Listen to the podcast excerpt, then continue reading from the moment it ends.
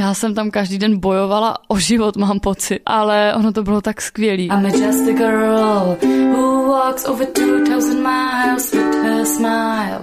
Dobrý deň, vítajte pri ďalšom diele nášho cestovateľského pelikastu. Dneska tu máme jedného veľmi zaujímavého hostia, ktorý prišiel zo zahraničia, takže dúfam, že dnešnému pelikastu porozumiete. Je ňou Lucie Kutrová a je to Češka. Ja som sa o Lucke dozvedela asi pred mesiacom, pretože mala prednášku o svojej ceste cez Pacifickú hrebeňovku. Za 151 dní prešla 4300 kilometrov a vlastne o tom sa budeme dneska rozprávať.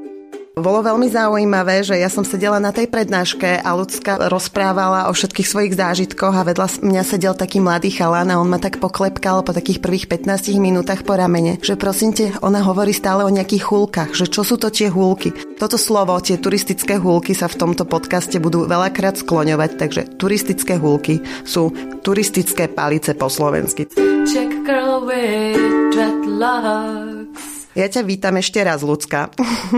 Ahoj. Poďme začať hneď tým, že ako sa to vlastne celé začalo. Ako sa dievča vo svojich 25 rokoch rozhodne, že ide na cestu dlhu 4300 kilometrov. Ty si nejaká extrémna športovkyňa, alebo rada dosahuješ nejaké výsledky, alebo čo bolo za tým? Ono to všechno začalo v mých 20 letech, kdy já jsem vlastně byla taková trošku jako party girl, chodili jsme pařit a pak jeden den jsem se probudila a říkala jsem si, že to že bych to chtěla zase změnit, že bych eh, chtěla něco zažít, že bych chtěla něco dokázat a začala jsem si psát takový bucket list. Podle toho se vlastně jmenuje můj blog Holka s bucket listem. Pro těch, co nerozumějí, co je bucket list, vysvětli, že co mm-hmm. to je. Bucket list je vlastně takový seznam přání, co byste si chtěli splnit. Můj táta vlastně bucket listu říká bačkorový seznam, protože vlastně říká, že to jsou věci, které by si chtěl splnit, než zaklepe bačkorama. V 20 rokoch si si začala písať bačkorový seznam. Přesně tak, napsala jsem si tam jenom tři položky složky. Uh, naučit se anglicky, zaběhnout půlmaraton a odjet do Austrálie. A všechny ty věci pro mě byly vlastně úplně, že jsem si myslela, že to nikdy jako nezvládnu, že to bude něco, co prostě nepůjde, ale ono to šlo a teď už mám na bucket listu asi 100 věcí a pořád si další a další přidávám a už jich mám asi přes 50 splněných a právě Pacifická hřebenovka byla jedna z těch položek, které jsem si chtěla splnit a když jsem si dodělávala inženýra v Kanadě, tak eh, jsem se vlastně potom rozhodla, že z Kanady už je to jenom kousek do Ameriky, že jo, letenky byly levný, tak jsem za pár šupů koupila letenky a rozhodla jsem se na Pacifickou hřebenovku vyrazit. No a vlastně ta Pacifická hřebeňovka, ona ide z Mexika do Kanady. Tak proč ty si vlastně začínala v Mexiku a rovno si nezačala v té Kanadě? A ta trasa se dá jít z obou dvou stran. Když někdo chce, tak může výjít z Kanady a může jít do Mexika, ale ta trasa z Mexika do Kanady je jakoby ta ofici, nebo ne oficiální, ale chodí více lidí. A já nejsem ten typ, co by chtěl jít o samotě. Takže pokud je někdo, kdo chce jít jako spíš sám, tak eh, může může začít v Kanadě a dojít do Mexika, ale celou cestu bude spíš sám a bude jakoby potkávat ty lidi, co jdou spíš jakoby proti němu. Já jsem chtěla jít s lidma, uh, protože na tu trasu vyrazí každý den asi 50 lidí a já si hrozně ráda povídám, že jsem se rozhodla prostě to přeletět a začít tam, kde začínají všichni. Na takovou obrovskou cestu se někteří lidé připravují rok, chodí na túry, připravují si špeciálně, že čo si mají za sebou zobrať. Ako prebiehala tvoja příprava? Nijak. Já jsem se fakt rozhodla rozhodla úplně na poslední chvíli, úplně na poslední chvíli jsem si zažádala o víza, na poslední chvíli jsem si zažádala o ten permit, takže já se nepřipravovala vůbec nijak. Já se spala pizzou, protože mi jeden kluk řekl, že mám přibrat a že mi to jako hrozně pomůže, pak jako hrozně moc zhubnu. Takže já jsem jenom jedla a přibírala jsem a začala jsem pořádně vlastně trénovat až na té hřebenovce. Ty si hovorila, že si přibrala na to kolko kil? Vážila jsem 74 kg, když jsem začala a přibrala jsem jakoby předtím asi tak 10 kg. Takže tvoja největší příprava byla v tom, že si priberala a jedla Přesně si pizzu. Tak. A objednávala jsem si věci z internetu, všechny online a posílala jsem si je na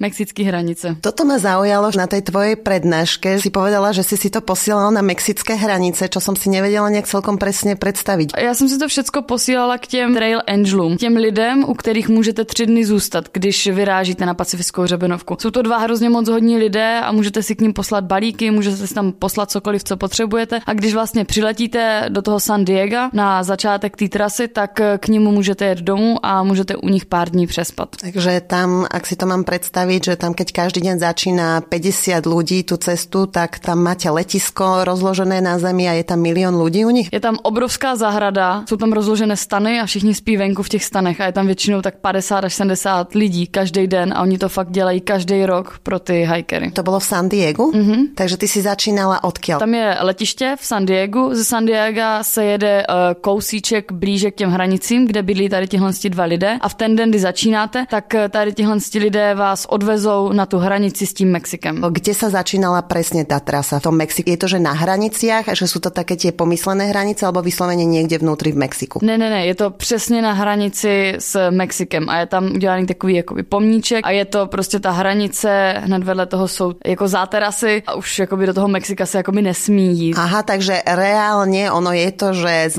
Mexika až do Kanady, ale ty nejdeš do toho Mexika, ale ne. začínáš tu cestu z Kalifornii z mexických hranic. Přesně tak. Je to jakoby od mexické hranice po kanadskou hranici. A tam vlastně jdeš cez púště, cez čo všetko se tam prechádza? První část vede celá pouští, potom po asi 40 dnech se konečně přejde do nádherných eh, hor v Sierra Mountains a když tohle to člověk všechno zvládne, tak dojde do Oregonu a Oregon vlastně tam jsou jenom lesy a vodopády a potom Washington, ten už je zase samý hory. A toto by som chcela vedieť, že akým spôsobom sa vie človek pripraviť do toho batoha na vlastne 5-mesačnú cestu. A ja som videla na tých tvojich fotkách, kde ty si išla, že extrémne teplo, kde potrebuješ vypiť pripravená na leto až po sneh. Akým spôsobom ty sa balíš, alebo akým spôsobom robíš prostě logistiku? V Americe to funguje takhle, že cokoliv si chcete jako poslat na tu trasu, tak si to můžete poslat balíčkem na nějakou poštu. A oni vám to na té poště nechají třeba dva, tři měsíce. Takže já jsem na začátku si vlastně poslala jeden balíček a byl to jediný balíček, co jsem si za celou cestu jako poslala. Dala jsem si do něj uh, zimní oblečení, uh, takový ty nesmeky a nějaký teplejší oblečení. Nesmeky, nesmeky, tomu ani já nerozumím, to je čo? Mačky? Aha. Já jsem si to vlastně poslala do toho Kennedy Meadows, kde měli začínat hory, abych to nemusela tahat přes celou tu poušť, tady tohle to zimní vybavení. To funguje tak, že tam napíšete, že jste PCT hiker, oni vám to na té poště nechají dva, tři, čtyři měsíce, jak dlouho jako potřebujete, dokud si to nevyzvednete. To bylo jediné, co jsem si poslala, ale pak už jsem to vlastně všechno nesla pořád.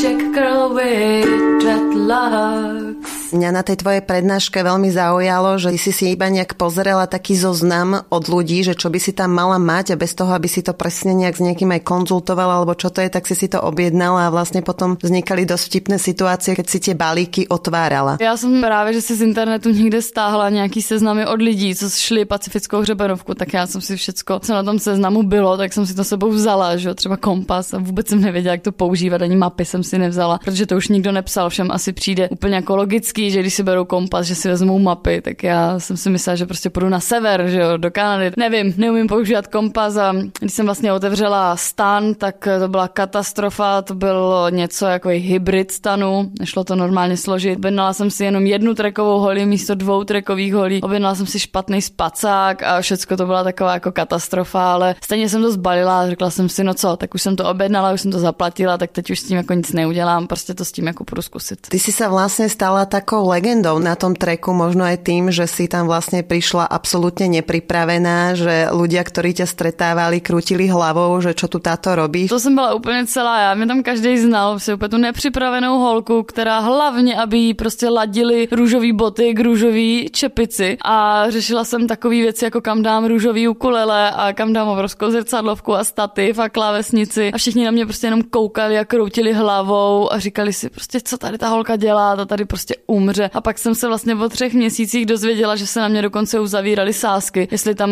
jako chcípnu první nebo druhý den. Takže to mě docela jako potěšilo, že jeden kluk normálně sadil 30 dolarů na to, že jako přežiju druhý den, jo, to bylo jako nejvyšší sázka na mě. A potom byl dost naštvatý, keď po těch třech měsících stretol. No, on to nebyl přímo ten kluk, který mě potkal, já vůbec nevím teda, kdo to byl, ale pak jsem potkala právě jednoho kluka, se kterým jsem začínala, který v tom domě byl a ten říkal, že ze mě měli takovou prostě srandu v tom baráku že si prostě říkali, že vůbec netuší, co tam dělám. A ty si hovorila, že na tom traili tam každý den sice vyjde těch 50 lidí, ale a ročně si hovorila, že vyjde nějakých 6 tisíc? Jo, je to něco kolem 6 tisíc. A dojde do cíla nějakých 200. 5%, no. Tak to je obrovský úspěch. A hovorila si, že každý tam dostane nějakou prezivku. Jo, každý dostane vždycky nějakou přezdívku. Buď je pro něj třeba něco typický, nebo nějak vypadá jako někdo, nebo udělá něco. Udělá něco uh, vtipného. Uh, jeden kluk si dal hrnec na vařič a zapomněl tam nalít vodu a normálně to zapálil a propálilo se mu to dno toho vařiče, tak mu všichni začali říkat jako pát hol, díra ve vařiči. A prostě do konce toho trailu jsem musel představovat jako pát hol. Já jsem dostala přezdívku Goldilocks, protože mám dlouhý blondětý dready, takže jakoby americký dreadlock. A vypadala jsem jako taková holčička z pohádky Goldilocks and Three Bears. Je to uh,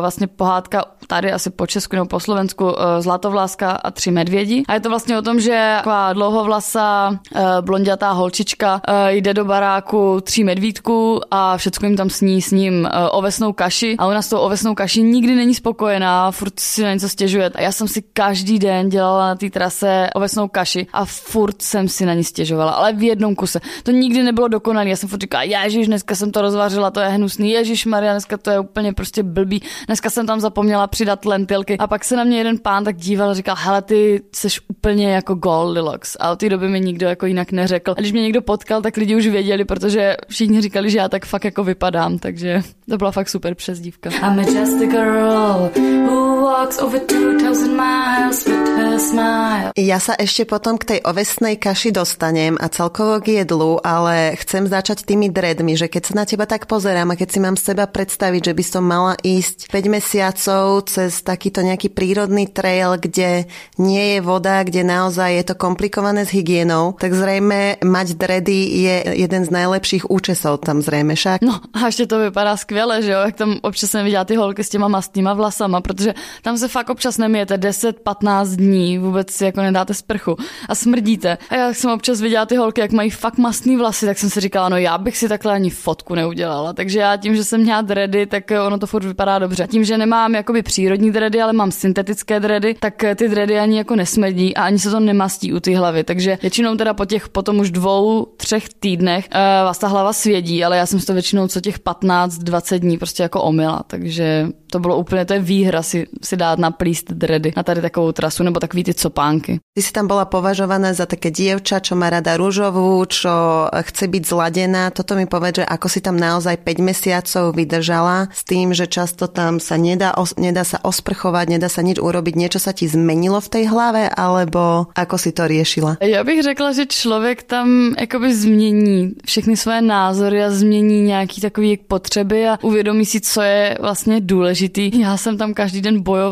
o život, mám pocit, ale ono to bylo tak skvělý, ono to bylo tak úžasný, tam byly tak báječní lidé, jaké jsem já nikdy nepotkala předtím. A já jsem byla úplně okouzlená celou tou přírodou a vším, jak se tam k sobě lidi chovají, jak je to tam báječný, jak každý den spíte na jiném místě, jak je to každý den nádherný a každý den se stalo něco nového a každý den mě něco překvapilo a každý den jsem prostě fňukala, jak je to hrozný, jak mě bolí nohy, jak jsem spocená, unavená, bolí mě záda, protože mám těžký batoh, ale na tu druhou stranu to bylo tak strašně úžasné. Já jsem si všeho tak hrozně moc vážila, že mi to nakonec bylo úplně jedno, že jsem neokoupaná, že mi nakonec fakt jako neladí ani ty boty, protože jsem se musela objednat jiný, protože samozřejmě, když si koupíte růžové boty, tak je to ta největší chyba, kterou uděláte, protože já jsem si je koupila podle barvy. Kdybych si koupila boty podle toho, abych v nich neměla puchýře, tak jsem prvních 8 dní nemusela mít puchýře. Já jsem si po 8 dnech musela objednat nové boty, které byly fakt hnusný a fialový, ale šlo se mi v nich skvěle a neměla jsem vůbec žádný puchýře. Takže člověku tam dojde, co je fakt jako důležitý a co ne. Ja by som sa ešte chcela vrátiť k tomu tvojmu batohu, pretože ty si povedala, že tom tvoj batoh vážil 20. Když jsem ho poprvé zvážila, tak vážil asi 29 kilo. Pak mi z něj jedna holka vyházela pár věcí a když jsem vlastně vycházela, tak můj první den to vážilo asi 25 kilo. Vlastně v té prvej části, kde ideš cez púšť, tam si musíš nosiť aj vodu. Mm-hmm, měla jsem v tom samozřejmě 9 litrů vody a jídlo asi na 4 dny. A toto sa ťa chcem spýtať tak spätne, že či si náhodou potom z toho nemala nejaké zdravotné zdravotné problémy, lebo 5 mesiacov chodiť každý deň s 25-kilovým batohom si nevím představit. Na začátku ne, na začátku já eh, jsem chodila pomalu. Jeden z mých nejlepších kamarádů, kterého jsem tam potkala na tom trailu, tak mi doporučil, abych chodila pomalu, abych na začátku dala tělu čas na to, aby si to tělo zvyklo, že bude chodit s takovouhle zátěží, takže jsem na začátku fakt chodila jenom nějakých 15-25 kilometrů denně a zvykla jsem si na to. Ale potom vlastně po čtyřech měsících, když už jsem byla v Oregonu a začali jsme chodit hodně kilometrů, že jsme chodili i 50 kilometrů denně, tak mě strašně začaly bolet kolena. A já jsem to tak nějak jako moc neřešila, říkala jsem si, že si na to asi jako zvyknu, ale pak jsem si pořídila takový ty knee braces. To je taková jakoby kloubní podpora, prostě je to taková jakoby ortéza na to koleno, která to koleno jako držela. A to bylo fajn, ale já teda musím říct, že já mám problémy s těmi koleny jako doteď, že když jdu nahory, tak mě strašně bolí kolena, když jdu z kopce. Takže myslím si, že to určitě má smysl,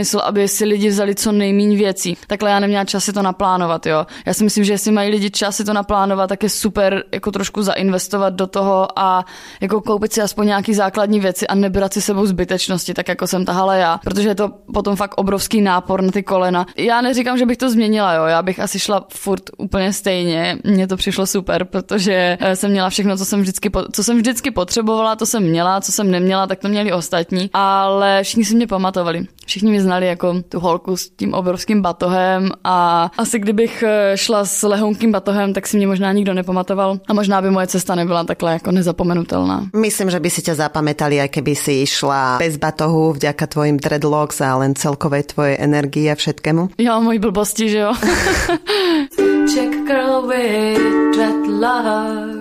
Mňa veľmi e, pobavilo, keď si hovorila, že někteří lidé naozaj robili extrémy, aby okresali váhu. Mně to přišlo úplně jako blbý, protože někteří lidi fakt jako šetřili tak tu váhu, že si jako zlomili zubní kartáček na půl. Jako já jsem si říkala, kolik váží ta druhá strana toho kartáčku, prostě dvě deka. Jsem si říkala, co já mám, jako jak já mám snižovat váhu, to mám vyhodit SD kartu z, e, z svojí zrcadlovky, abych ušetřila dvě deka, nebo mám si urvat struny od ukulele, abych ušetřila, nevím, půl deka. Další kluk ten prostě přišel s, e, s čelovkou rukou na hlavu a normálně urval takovou tu gumu z té čelovky a místo toho si tam dal takový tenunký provázek, jo. Podle mě mu to muselo padat z hlavy, ale já jsem si říkala, to je prostě úplná blbost, to přece nebudu dělat. Nehledě na to, že jsem si s tím zkusila vyčistit zuby tím kartáčkem. Já jsem si ten kartáček taky zlomila, já jsem chtěla osekávat taky váhu, tak jsem si to teda zlomila a říkala jsem si, jo, taky budu mít jako lehké věci. A to je strašný, jako po ránu si takhle tak poslintat ruce, to, to nechcete, jako. Ještě k tomu, když tam není ani voda v té poušti, do čeho jsem to měla utírat všechny ty sliny a tu zubní pastu, jako. Fakt blbost.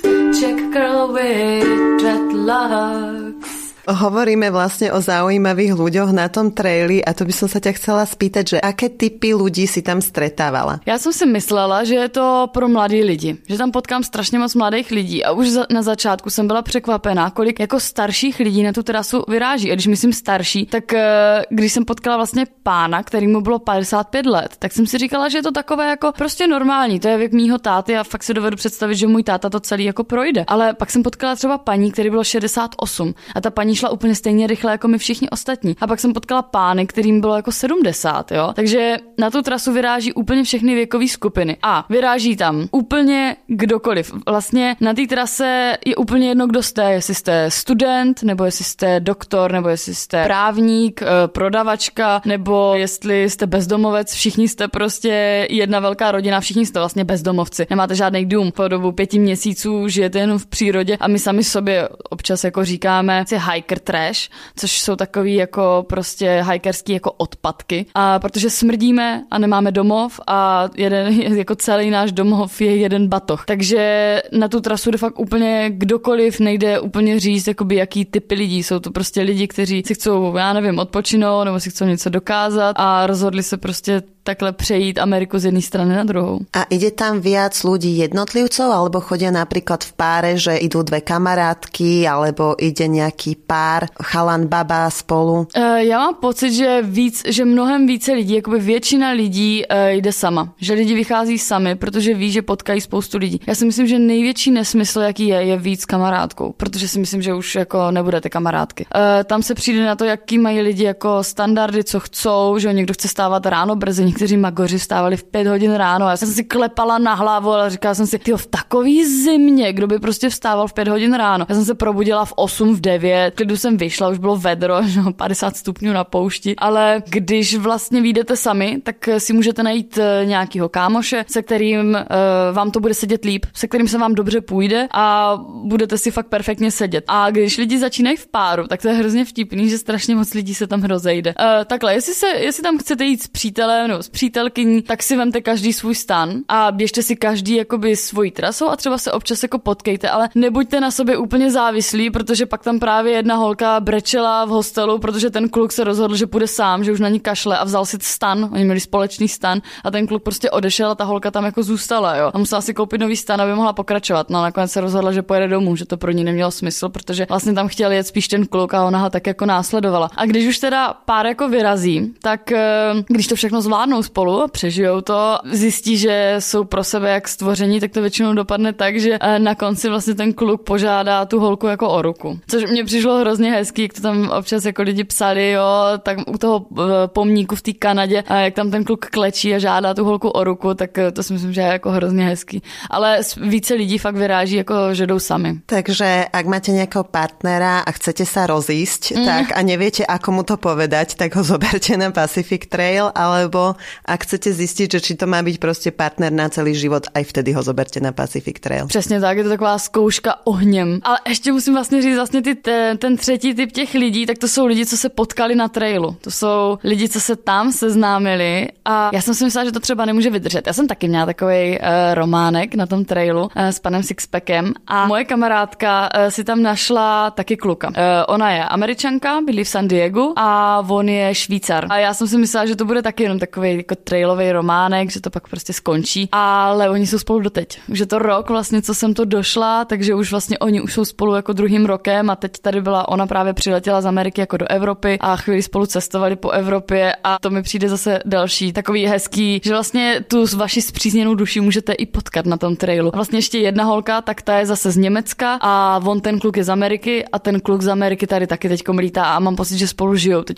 v tom Německu. No to musí být velmi zajímavé, lebo tam jste vlastně smradlavý, upotený, tak to ani nemůže se spýtat, že voněl ti ten člověk, ale že smrděl ti ten člověk. Jo, e, s tím mojím panem Sixpackem jsme si fakt jako uh, smrděli. A tak jste si smrděli, voněli, že jste vlastně spolu začali chodit, doslova a do písmene. Přesně tak, začali jsme spolu chodit, jakože jsme prostě vedle sebe šli a chodili jsme spolu po těch horách a pak vlastně jsme přišli na to, že si jako více rozumíme a ono na tom trailu je to hrozně hezký, když eh, jste třeba, já nevím, dva, tři měsíce jako, nebo ne, jako sami, ale jste tam a staráte se sami o sebe, jste zodpovědní za svůj život, jste zodpovědní sami za sebe a musíte se furt starat jenom sami o sebe a nikdo nepřijde. Není tam ta vaše máma, která vám řekne, no Lucášku, ty jsi takový chudinečka, nikdo vás nepohladí po hlavě a neřekne vám, jo, prostě jsi dobrá, ale pak když přijde někdo a začne se o vás jako starat, tak se vám to strašně začne líbit. A my tady s panem Sixpackem jsme si jako hodně rozuměli a když třeba byla zima, tak eh, já musím říct, že to je podle mě úplně takový vrchol tady ty hikerský romantiky, tak mi prostě nabídl svůj smradlavý svetr, jo. Takže to já jsem byla úplně na pokraji blaha, já jsem si úplně chňochňala, říkala jsem si, jo, prostě ten kluk mě má rád. A bylo to hrozně fajn, strávili jsme spolu pár týdnů, ale on pracuje pro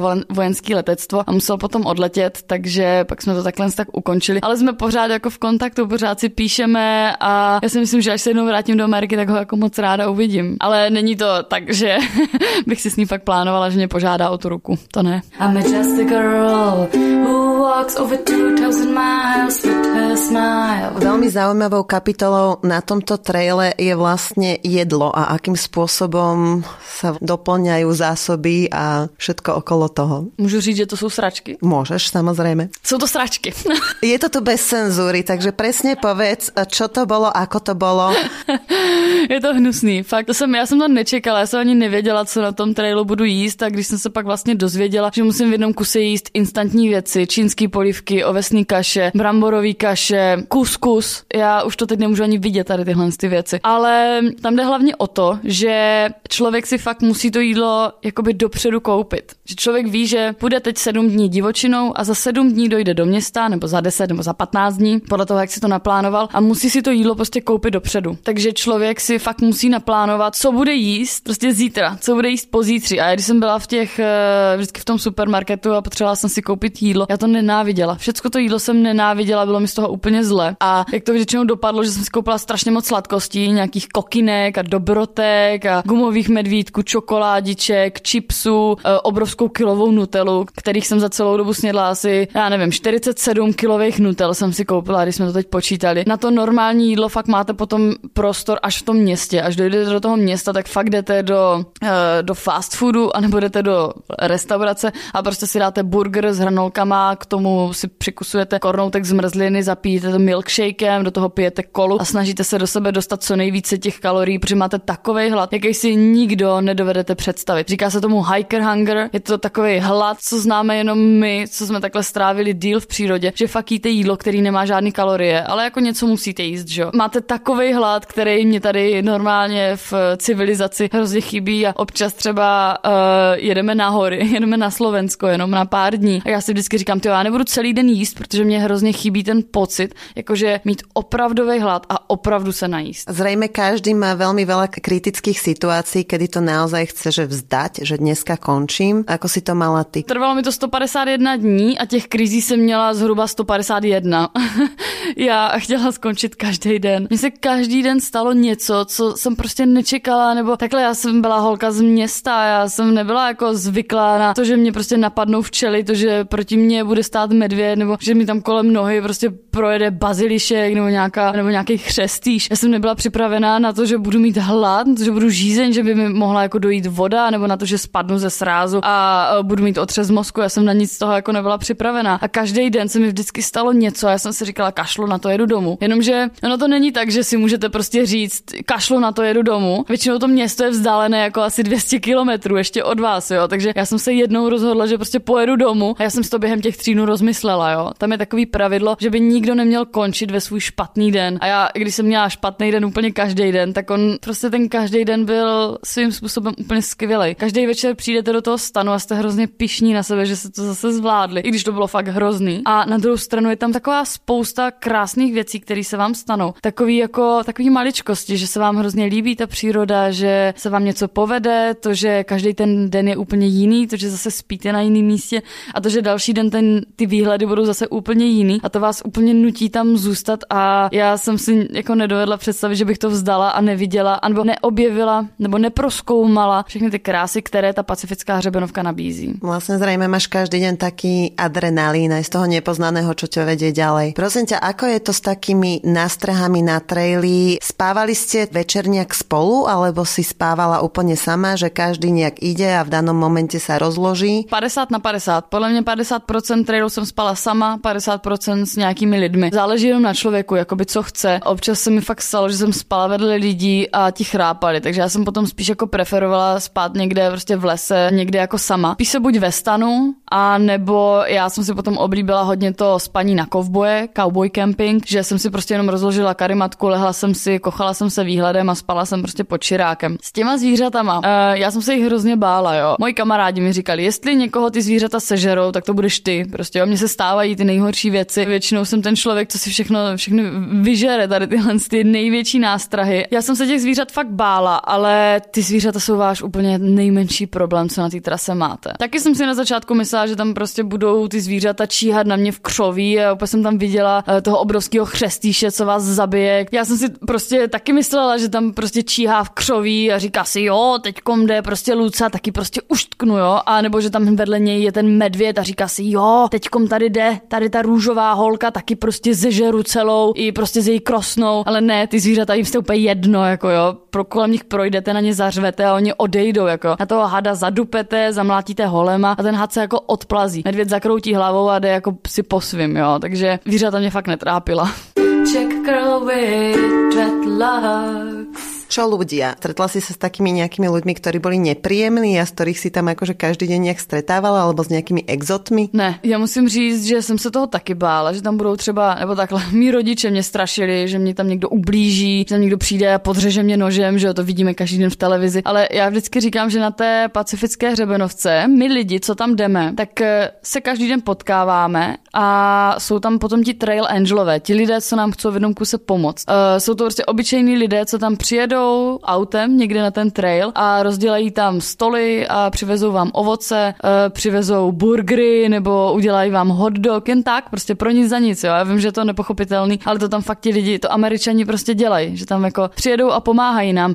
A já jsem vždycky říkala, že my lidi, co tam jdeme, tady ti trail angelové a všichni lidé, co se tam pohybují na ty pacifické hřebenovce, že jsme vlastně vytvořili takový jako hezčí místo na světě, protože tam jste všichni jedna obrovská rodina, všichni si pomáháte, kdykoliv někde sedíte, tak někdo přijde a zeptá se vás, jestli něco nepotřebujete. A všichni jste kamarádi, že kdykoliv se spolu začnete bavit, tak je to fakt, jako byste se znali celý roky. A prostě jsme byli fakt taková jedna obrovská rodina a já jsem se tam nikdy necítila nebezpečně. Ale samozřejmě nějaký exoty jsem potkala, třeba jednoho kluka a jsme se bavili o té hygieně, jak se jako nemijete, že jo. Tak ten kluk strašně smrděl. A takhle, neberte to jako nějak zlé, jo, ale tam nikdo nikoho nesoudí za eh, to, že má špinavý ruce fotce, že má neoholený nohy a že má uh, podpaží dvě veverky, jo. Tam nikdo nikomu prostě nic jako neřekne, tam je to úplně normální, tam se prostě nemáte kde umít, tam se nemáte kde oholit ty nohy nebo to podpaží. Ale nikdo se nikdy nad nikým jako nepohoršuje, že smrdí, ale jednou teda jsem musím přiznat, že to mě normálně až nadavovalo, jak tam jeden kluk tak strašně smrděl, že jsem si říkala, ty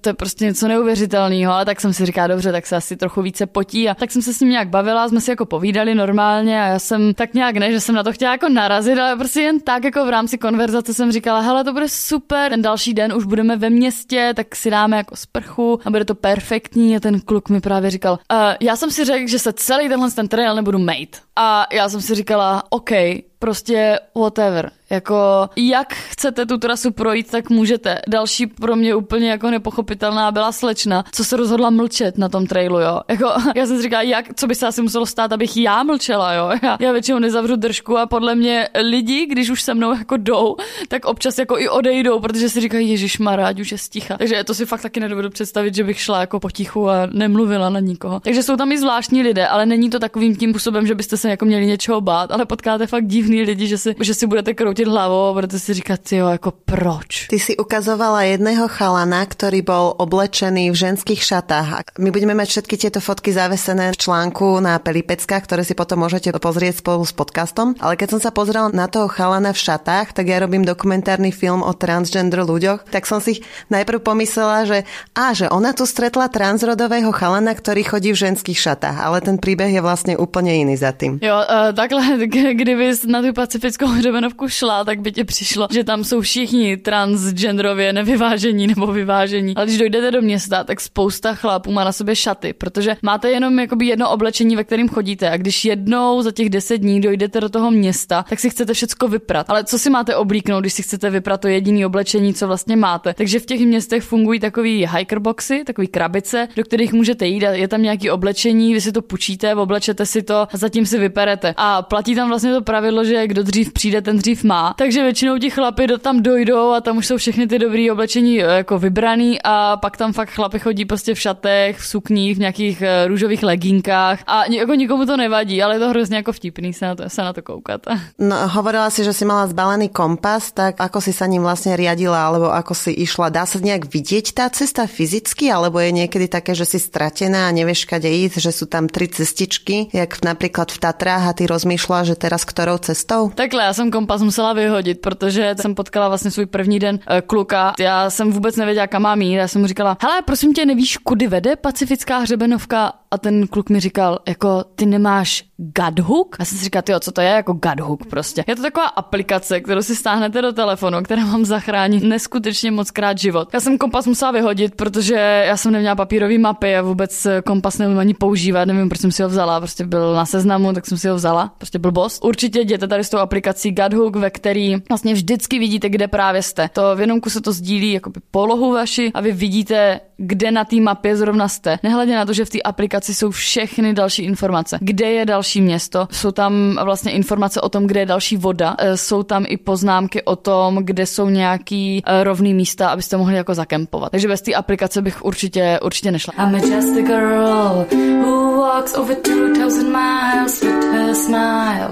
Funguje tam Tinder? Tipná otázka, jestli tam funguje Tinder, protože my, když jsme přijeli do města, tak tam byla jedna holka a ta vždycky říkala, že když přijede do města, tak jde na Tinder, tam si nabalí nějakýho kluka a nechá se pozvat jako na večeři, protože ty večeře a tak jsou jako hrozně jako drahý, jo. Když máte hiker hunger, tak je to fakt super, když vás někdo asi pozve jako na večeři, ale já mám pocit, že ona za to vždycky jako nějakou daň jako zaplatila, jo. Ale já jsem si vždycky říkala, ty jo, je moje cena prostě, já nevím, burrito a kola, takže já jsem toho jako nikdy nevyužila. Neříkám, že jsem si ten Tinder nestáhla, protože mě to zajímalo, jak prostě vypadají chlapy jako v Americe. Jsou fakt hezcí, jsou takový ti dřevorubci, takový ti prostě fousatí a fakt hezcí, ale asi bych nešla úplně na to rande a nenechala se jako pozvat a pak za to platila nějak jako jinak. I'm just a girl who walks over 2000 miles with her smile. Keď som žila v Amerike, tak som si pozerala tuto na tejto tvojej mapke, že vlastne ste prechádzali aj takými, že Lake Tahoe mm-hmm. alebo Mammoth Mountains Lakes a ja som na týchto miestach bola a viem, že sú v Amerike veľmi prísne zákony, čo sa týka nejakých dodržovania nejakých pravidiel. Môj kamarát šiel dole k vodopádu, kde to bolo zakázané a už keď sa štveral hore, tak ho čakal ranger a dostal masnú pokutu, takže sme sa vlastne museli na to isté miesto vrátiť a išli sme normálne na súd. Čo tu treba presne dodržiavať? Predpokladám, že vlastne aj ty, keď si si tú svoju kilovú nutelu nosila so sebou, že keď si ju zjedla, si sa potešila, že tak to môžeš vyhodiť, tak to nemôžeš len tak vyhodiť, musíš si to prostě nie so sebou. Přesně tak, to nejdůležitější pravidlo, který na trase platí, je leave no trace. Nenechávejte za sebou vůbec žádný odpadky. Všecko, co jste si přinesli, si musíte odníst a vezmete to do města a vyhodíte. A já jsem si na začátku říkala, ty ono, tak co, no, tak si prostě vezmu všechny ty igelitové sáčky a takhle tak a vyhodím to. Ale na trase platí i to, že když jdete uh, konat si potřebu, tak si vykopete díru, která musí být 15 až 20 cm hluboká, vykonáte si tu vaši velkou potřebu, zakopete ten poklad, ale ten poklad musíte zakopat bez toho toaletního papíru a ten použitý toaletní papír musíte vzít s sebou a taky ho odnést do města, protože je tam strašně moc zvířátek a vemte si, kolik lidí tam vyrazí a kdyby každý zakopal ten toaletní papír, tak ty zvířátka potom jdou, vykopou ten toaletní papír a kam ho asi odnesou, že jo? Odnesou ho k vodě a to je váš jediný zdroj prostě vody. Vy tu vodu pijete a když se tam prostě roznesou tady tyhle ty různé nemoci, tak eh, to přeci nikdo nechce. Takže všichni lidi tady tohle to dodržují a všechny odpadky, použitý toaletní papír pro ženské, všechny jakoby hygienické potřeby se musí vzít, eh, dát se do takových uzavíratelných pitlíků a odníst se do města. Vlastně je tam spoustu dalších pravidel, eh, jsou nějaký zásady, jak byste měli a neměli třeba stanovat. Nemělo by se stanovat na trávě, protože samozřejmě ničíte tu trávu, měli byste si vždycky vybrat nějakou plochu, kde je nějaká zemina nebo je tam prostě, já jsem občas kempovala jenom na kamenech, nemělo by to být prostě na trávě a měli byste kempovat, mám pocit, že je to alespoň 50 metrů od vody, to nevím z jakého důvodu, ale uh, já, mně se právě nikdy nechtělo hledat tady tyhle ty plochy pro ten stan, takže já jsem většinou spala fakt jenom, uh, že jsem si rozdělala karimatku a tu si vlastně můžete rozložit téměř jako kdekoliv, tam jako nic nezní. Jsou nějaké případy, že se tam člověku naozaj stalo něco vážné, alebo jsou nějaké statistiky? Uh, nemyslím si, že by to bylo, uh, že by tam hrozilo nějaké ohrožení jako od zvířat. Uh, neslyšela jsem ani nic takového se mi nestalo, ale uh, hrozí tam obrovský nebezpečí, spíš co si můžeme přivodit my sami. To, že člověk někam spadne, to, že mu někde uklouzne noha, to, že sjede do řeky. E, rok přede mnou vlastně zemřely dvě dívky při brodění řek, ale e, ten rok e, byl, bylo strašně moc vody a ty holky brodily řeku skoro, skoro po krk, jako jo, skoro po bradu měly mít vodu. A byla to možná, nevím, jestli to byla jako jejich chyba, ale já bych třeba takhle hlubokou vodu asi nebrodila. A mý kamarádi, co tam právě byli ten stejný rok, tak tu vodu právě nebrodili a rozhodli se přeskočit celou tu část, kde bylo uh, hodně té vody a šli až do další části, protože takhle život máme jenom jeden a přeci ho nebudeme riskovat kvůli tomu, že chceme projít nějakou uh, cestu. Takže oni se tam potom později vrátili do té oblasti a dokončili si, ale v té době, když tam bylo hrozně moc vody, tak tam nešli. V mým eh, roce, v roce 2018, nebyla vůbec voda. Bylo strašně málo vody a já nejvíc, co jsem brodila vodu, tak bylo popas. A jsou tam také nějaké nariadení, že teraz je například vysoká voda, tak ju nebrodte, alebo jsou tam nějaké, že čím se vlastně tí hajkry každý deň riadia? Alebo ne. nejak to nehávajú vyslovene na také vlastné zváženie, že dobre, do tohto nejdem, toto sa neoplatí riskovať. Přesně tak, podle mě je to na vlastním zvážení, je to e, na každýho zvážení, co jakoby zvládne. Takhle, jako když už ta voda je jako vysoká, tak se fakt doporučuje jako nebrodit to sám, počkat na někoho a jít to alespoň s někým, ten druhý člověk vás třeba eh, chytne, pomůže a brodí se vlastně tak, že se lidi jakoby drží u sebe, že by náhodou jeden A utopia se spolu jako v případě těch děvčat. Oni se ty holky právě utopili každá zvlášť. Oni tam nebyli spolu, každá se utopila v jiném brodu, když, sama, když sami prostě brodili tu řeku. Ono je fakt lepší počkat a brodit ve více, více lidech. Jsou tam samozřejmě další zásady, to by měl každý znát, eh, jak se brodí, kde se brodí, když je voda moc vysoká, jít trochu výš nebo níž, najít si, eh, kde je třeba nějaká lávka nebo čas i přehozený přes řeku nějaký trám. Ono je to hodně často napsané i v té aplikaci, kde člověk se vlastně podívá do té aplikace Guthook a vidí tam, tady u toho brodu brodil jsem to prostě eh, tři metry po proudu, běžte směrem s proudem a uh, máte tam jakoby návod, ale měli byste brodit vždycky s holema, vždycky s botama, měli byste mít pevnou obuv a brodit to uh, proti samozřejmě tomu proudu, že jo. Takže to by jako každý měl znát a měl by vědět, jakoby, jaký tam je to riziko. A nejsou tam žádný nařízení, že by někdo řekl, hele, dneska je to moc vysoký, prostě to nedělejte. Lidi ví, že vždycky ráno je ta voda nejníže, takže spousta lidí, když dojde k brodu a je tam fakt vysoká voda a je to večer, tak počkají do rána, protože ráno je tam jako méně vody. Takže ľudia vedia do tej aplikácie dať nějaké svoje vlastné, že dajme tomu Janko včera prešiel a napíše, bolo to OK, alebo bol tam nějaký problém. Přesně tak, každý to může napsat a právě díky tomu fungují ty zdroje té vody, že k té vodě někdo dojde do toho zdroje a napíše tam, jo, tenhle zdroj je OK, sice je v tom mrtvej had, ale můžete si tam dobrat vodu. A já se podívám, byl tam včera, takže vím, že si tam prostě můžu dobrat vodu. Ty zdroje vody jsou občas fakt hrozný, že to je prostě buď nějaká kaluš, nebo nějaká řeka, nebo je to prostě jenom taková jakoby nádoba, do které prostě někdy napršela voda, jako. Takže není to žádná uh, žádný Evian. No a čo musíš potom s tou vodou robiť, aby si ji mohla pít? Uh, musíš si ji přefiltrovat. V poušti by se mělo filtrovat vždycky. Uh, já jsem občas filtrovala úplně hnědou špinavou vodu a uh, ta voda sice nechutná, ale jako tam nic jiného není. Je vlastně nejlepší to buď převařit, přefiltrovat se to musí vždycky, a nebo prostě najít další zdroj, který je aspoň trochu čistější. Potom, když jsme šli do těch hor v Sierra Mountains, tak uh, tam už uh, byla voda úplně všude. Já jsem měla takový uh, pravidlo. Dokud to teče, je to studený a neposeru se z toho, tak to filtrovat nebudu. E, neposrala jsem se z toho ani jednou a vždycky, když byla ta voda fakt studená, tak jsem ji normálně pila bez nějakého filtrování a nikdy se mi jako nic e, nestalo. Check girl with. Tento pacifický trail Hrebeňovka je dosť známa vďaka filmu Wild s Reese Witherspoon. Ty si viděla tento film předtím? Uh, ne, viděla jsem jenom kousek, protože uh, mě to hrozně nebavilo. Celý ten film byl nějak jako o drogách a uh, mě to moc nešlo jako dohromady, hlavně teda ona tam byla sama. A já už jsem, když už jsem věděla, jako co ta pacifická hřebenovka je, tak jsem si říkala, že ten film byl asi natočený úplně v jiný době. A fakt se to nedá srovnat. Jestli jste viděli ten film, tak takovou trasu jsem fakt nešla, jo. Ona tam byla sama a jako přežívala byla tam a byli tam divní lidé, že ji tam mám pocit obtěžovali. Ale já jsem ten film předtím neviděla celý. Já asi popravdě ani nevím, jak dopadl. Ten film byl natočený tiež na základě skutočného příběhu, který napísala hajkerka a potom byl sfilmovaný. Ty si z této hrebeňovky tiež napísala knihu, vlastně ty si si každý den písala denník. Mm-hmm.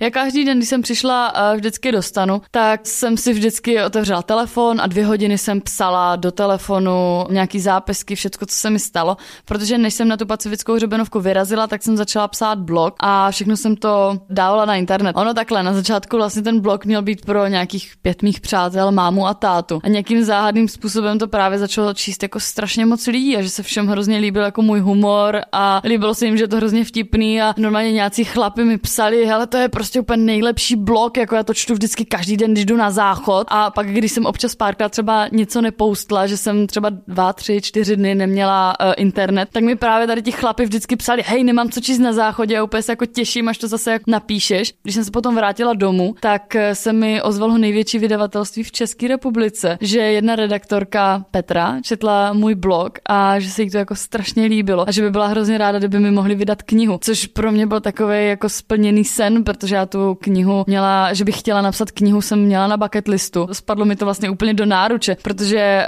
uh, vydat knihu je v dnešní době podle mě hrozně těžký a schánět vydavatele ještě víc a mě se prostě ozvali sami, takže asi mám fakt talent na to psaní, nebo nevím. Jmenuje se to 151 dní pacifickou hřebenovkou.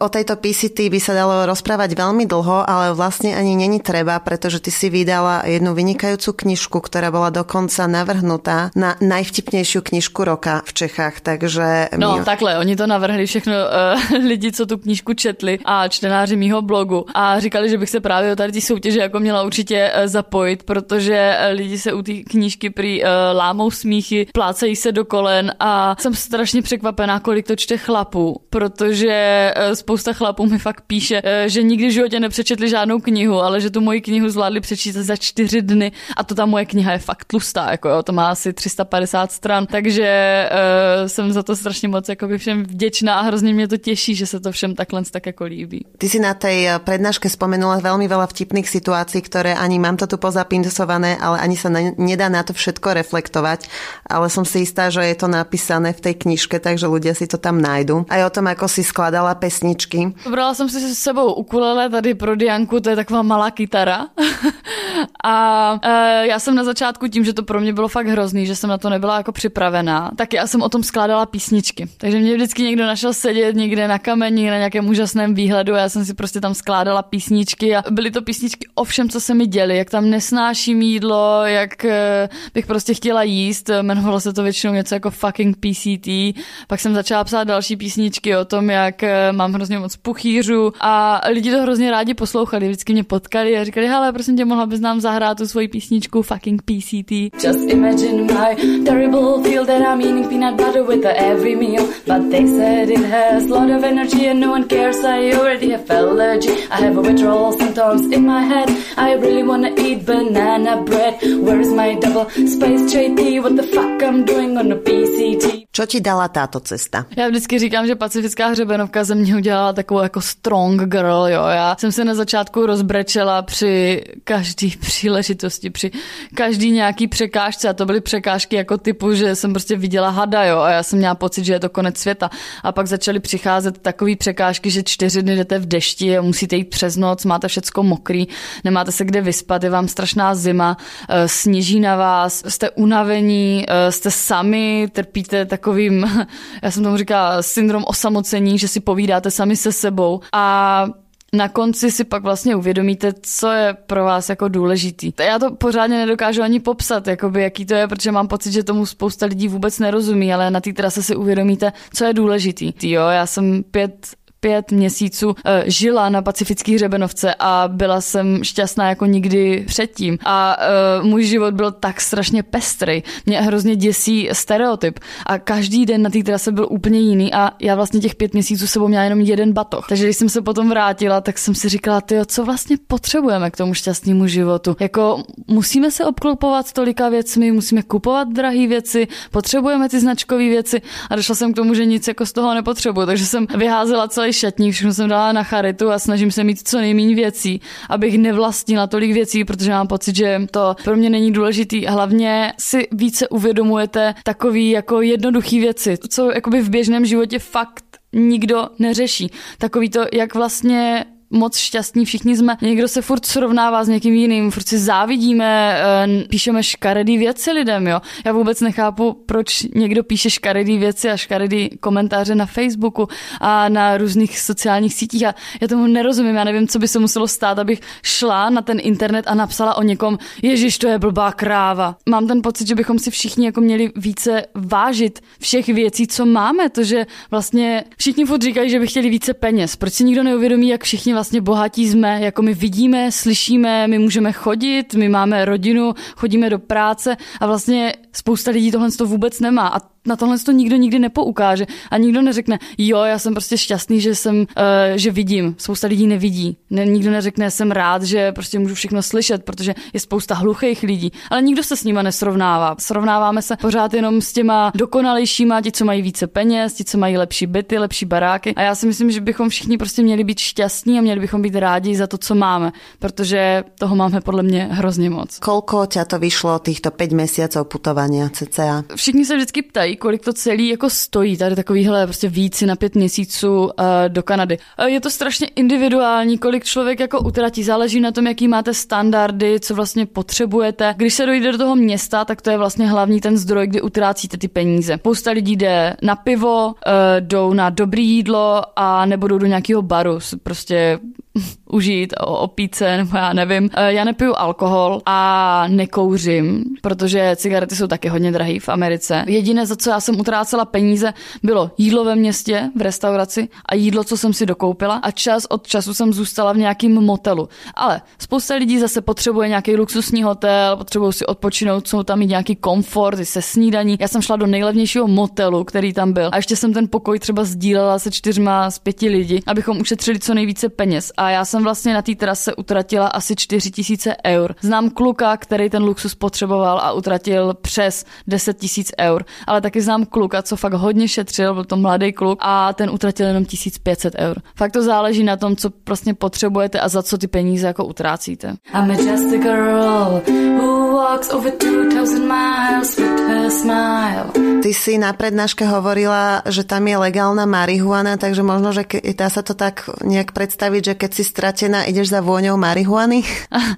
No to úplně ne, ale každý já nevím, já bych dokonce řekla, že každý první člověk tam jako hulí trávu. A vždycky, když někam člověk dojde, tak tam najde prostě lidi sedět na paloučku a všichni si tam balí jako ty jointy. Ale je to takový, že spousta těch Američanů to nemá tak jako takový, jako že by to bylo, že by mi to přišlo jako špatný. Mně to tady v Česku jako občas přijde špatný, že se lidi prostě jdou zhulit a že jsou úplně jako mimo a mají takový ty jako stavy zhulenecký, nebo já znám jenom tady takovýhle lidi a tam v té Americe si prostě lidi jako párkrát potáhnou a užívají si jako tu tu pohodu, že tam prostě jsou ty hory, tak oni tam dojdou, prostě dají si párkrát si jako potáhnou a hrozně si to jako užívají, že jakoby mi to vysvětlovali, že ten zážitek jako z toho, ta pohoda, která jako potom je, já nevím, já jsem nikdy neholila, takže já to nedokážu vůbec jako říct, vůbec s tím nemám žádnou zkušenost, ale ti lidi si to tam fakt jako užívali, ale v takovým jako, řekla bych, takovém dovolenkovém módu. Já ještě mě zaujímalo, že akým způsobem si si dobíjala elektriku, mobil? Eh, spousta lidí vůbec nepoužívá telefon telefon, že prostě dojdou z jednoho města do druhého a v druhém městě si dobijou telefon. Pár lidí má sebou takový ty solární powerbanky, že to mají připevněné na batohu a během dne se jim to nabíjí. Spousta lidí říkalo právě, že to nefunguje. Ten solární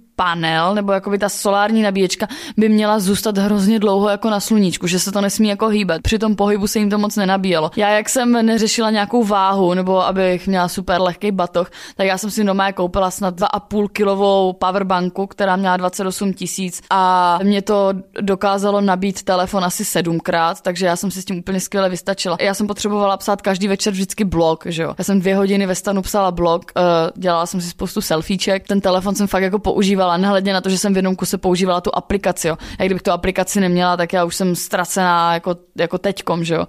Takže pro mě to bylo fakt super mít tady tu velkou powerbanku. Tak na zakončení taký tvoj nějaký súhrn, že ich to zaujalo a že by se na takéto něco chceli vydat? Ale prostě, prostě do toho jděte. Já neříkám, jděte, ne, nechoďte do toho bez přípravy. Hlavně, prosím vás, první si to zkuste. Vyzkoušejte si, jestli vás to vůbec baví jako chodit, jo. Spousta lidí tam prostě jde, protože jim to přijde hrozně cool, protože to všichni jako chodí a nikdy předtím jako nic nešli. Běžte si to aspoň vyzkoušet. Běžte třeba nějaký Santiago de Compostela nebo nějaký jiný trail v Evropě, jich tady fakt spousta. Klidně se podívejte na můj bucket list, já jich tam mám fakt hodně. Uh, mám teď v plánu GR20, šla jsem Tour de Mont Blanc, šla jsem Walkers Hoyteru a je tady fakt strašně moc tady těchhle z těch trailů, který si můžete jít zkusit na dva nebo na tři týdny a vyzkoušet si, jestli vás to fakt baví, prostě každý den chodit 30 až 50 kilometrů. Uh, a je to super, já to fakt vám to můžu doporučit. Ale jestli se vydáváte na tu pacifickou hřebenovku, tak uh, přečtěte si něco. Přečtěte si nějaké informace, přečtěte si knihy, abyste věděli, o čem to zhruba bude. Keď si prečítam iba tvoju knihu o tej pacifickej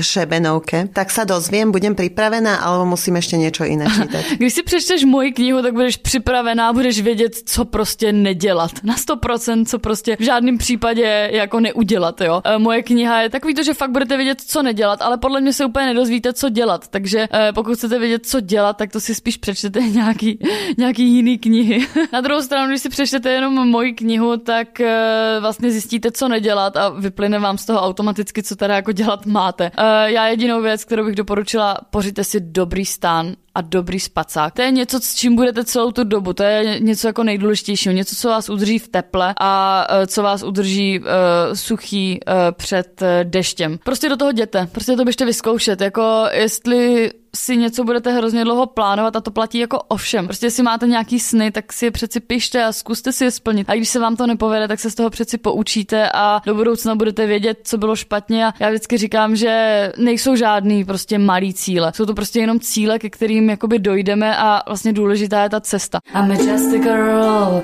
who walks over 2000 miles with her smile. Já jsem si na začátku myslela, že prostě chci projít pacifickou hřebenovku, abych si to očkrkla na nějakým svým bucket listu. Ale pak jsem vlastně přišla, že ta pacifická hřebenovka byla jako ten cíl, ta celá ta cesta byla ten cíl.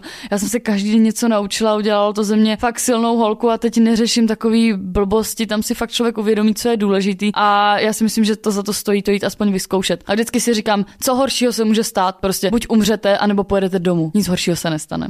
Check girl with dreadlocks. Ešte mi povedz, že aké máš ďalšie plány já, když jsem vlastně dodělala pacifickou hřebenovku, tak eh, to šlo všecko tak nějak jako uh, ráz na ráz. Vydala jsem knihu, dodělávám teď inženýrský studium, o prázdninách jsem zvládla ze svého bucket listu vylíst, uh, vylézt na Mont Blanc, uh, šla jsem uh, trail, který má 180 km, Tour de Mont Blanc, pak jsem šla další trail, který má 200 km z francouzského Chamonix do uh, švýcarského Cermatu, který má 200 km, jmenuje se to Walkers Heuterut. Sjela jsem si splnit další položku, řídit letadlo. Řídit letadlo? Řídit letadlo, uh, protože jsem to na bucket listu měla, myslela jsem, že se mi to nikdy nesplní a jeden kluk si koupil moji knihu a uh, ptal se mě, jestli bych mu neřekla nějaký jako osobní zážitky, ale že se mu nechce na moji přednášku, jestli bychom se nemohli sejít a že je jen tak mimochodem pilot a že kdyby chtěla, takže mě vezme sebou a budu si to moc jako na chviličku aspoň vyzkoušet. Takže to už jsem si taky očkrkla. Můj celý Instagram je teď jenom o mě a o mým psovi. Podle mě dřív mě lidi sledovali, protože uh, chtěli vidět fotky z pacifické hřebenovky. Teď teď tam není žádná jiná fotka, jenom fotky se psem.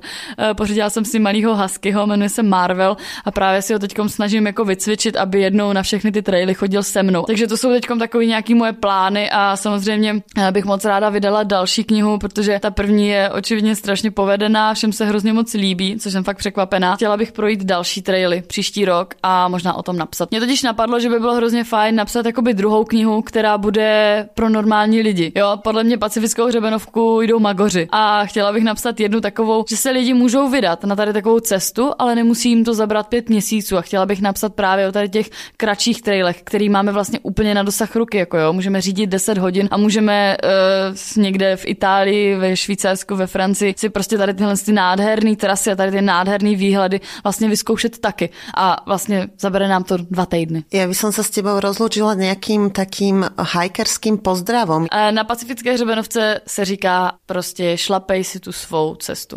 Hike your own hike. Hike your own hike, Lucia. A teším sa na budúce. Ahoj. Ahoj. Tento podcast pre vás pripravila Diana Mráziková a znahrala ho Tina Harkot. Vám ďakujem veľmi pekne za počúvanie tohto dielu podcastu, ktorý si môžete stiahnuť v mobilných podcastových aplikáciách ako napríklad iTunes alebo Spotify a nájdete ho aj na našej stránke pelipecky.sk. Ak by ste mali nejaké postrehy k tejto téme, kľudne sa zapojte do diskusie pod pelikastovým článkom a tam dáme aj fotky a video z nahrávania a aj na Facebooku, aj na Instagrame. Takže ďakujem veľmi pekne. I just open my eyes, there is not even sunrise. I'm still very sleepy, and I need to pack my teepee. It's still very dark, and I have to walk. I don't feel my feet, and I really wanna eat, but I'm actually losing my courage. I totally hate morning Did I just smell pancake, or is that my, is that my Mango shake, no taste, no flame. Everything tastes totally same. This food is just one fake. Please bring me a medium raw steak. I'm eating with a plastic fork. Do you know how taste the pork? Yesterday I almost ate the leaf. Please bring me a chicken or some beef. I'm a just a girl who walks over 2,000 2,000 miles with her smile. Bush girl who don't change her socks. Chick girl with dreadlocks. I'm sleeping in my tent and I don't even have to pay your rent. I really miss my king size bed here at my dress. That's the highest comfort you can get. I really miss my mommy and daddy. My backpack is always full of candy. I would kill for my mom's food. Why her food tastes so good? Why have to be always so sweaty? Why cannot eat homemade spaghetti? Why never have warm lunch? You have no idea how I miss a brunch. I'm a just a girl who walks over 2,000 miles with her smile. Posh girl who don't change her socks. Chick girl with dreadlocks. Nutella used to be my biggest fella, but peanut butter beats Nutella. Imagine peanut butter, big scoop, and how I eat it with a rum and soup. Just imagine my terrible feel that I'm eating peanut butter with every meal. But they said it has a lot of energy and no one cares. I already have allergy. I have a withdrawal symptoms in my head. I really wanna eat banana bread. Where is my double spiced chai tea? What the fuck I'm doing on the PCT? But even though I totally hate this food, it's not gonna destroy my mood because it was my stupid idea. And now I have to live with the diarrhea. I'm just a girl who walks over 2,000 miles with her smile. Bush girl who don't change the socks. Chick girl with dreadlocks. Maybe it looks like I'm gonna fail. But in fact, I totally love this trail. So nothing cannot stop me, my dear friend. Juicy Lucy will walk until the end. I'm a just a girl who walks over 2,000 miles with her smile. Bush girl who don't change her socks. Chick girl with dreadlocks.